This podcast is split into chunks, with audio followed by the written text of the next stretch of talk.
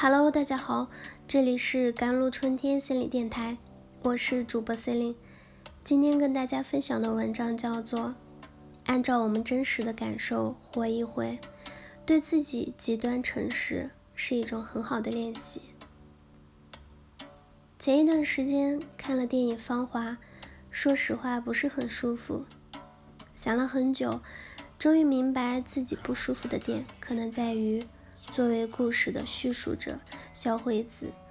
对刘峰的那种评判的态度，我特意看了小说的原著，里面还涉及到一些心理学的知识，比如刘峰可能是因为超我太强，因此过上了不幸的生活等等。对他充满同情的态度，让人更郁闷的是，电影播出后，很多公众号又开始分析刘峰。说他是讨好型人格、自卑等等之类的，言外之意就是刘峰有如此潦倒的一生，全是因为他有问题，甚至他有心理问题。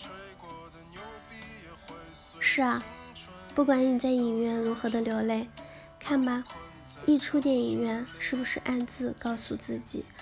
不要成为他，失去太多，活得太苦。看到那些文章，你也会暗自的学着，小心翼翼的检查着自己是否有类似的问题，脑海里也闪过周围的某些人，看，他也是这样才会受伤，才会失去那么多的。平庸之恶从来没有变过，刘峰活着的时候处在平庸之恶中，刘峰死了，依然活在平庸之恶中。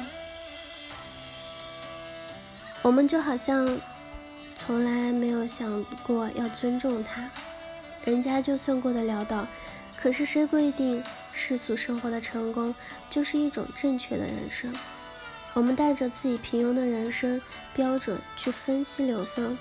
还得出很多警戒世人的结论。而之所以出现这个结果，我想是因为我们似乎默认了有一种相对正确的人生。任何偏离这种正确的人，似乎都应该被分析和议论，而不是被了解和尊重。我们对刘峰的所谓分析评判，除了折射出我们自身的狭隘和自我中心外，就一部文学艺术作品而言，没有对升华人性起到多大的帮助。如果这个小说的心理分析更多的指向自己，我想他会更诚实。对文学艺术来说，伟大的作品源于诚实的心灵，而现实生活中的很多人对自己不够诚实，没有一种人生叫正确。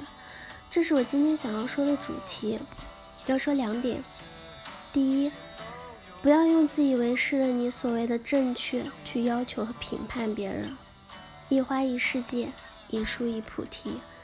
只要你不是他。你就没有权利去评判他。倘若你对自己足够真诚，你就会会发现，你背后评判别人的动机可能隐藏着什么。每一个人都是一套标准体系，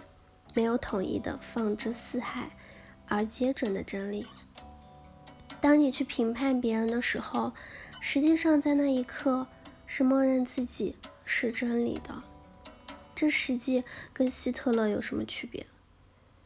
区别仅在于你没有具有希特勒那么强的权利而已。第二，不要总是用所谓正确的标准要求自己，这会让你活得更自由，减少内耗，更加的身心一致。由于早年的教育和学校社会教育的原因，似乎我们这批人对按照主流生活的标准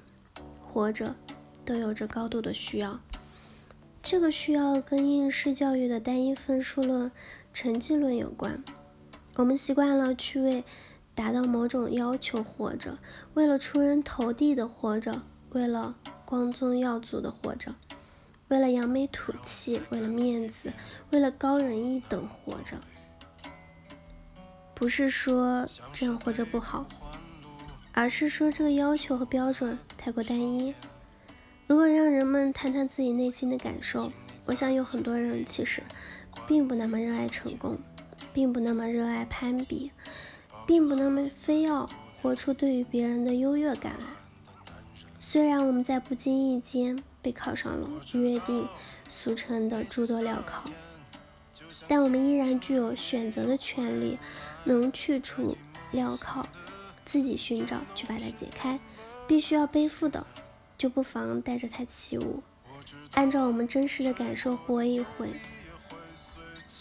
这样，我们就可以活出的种类和模样，肯定要更加精彩和有趣的多。每个人真正的伦理，其实是成为他自己。正是因为忽略自己的感受，忽略自己的心灵，过于看重社会的要求，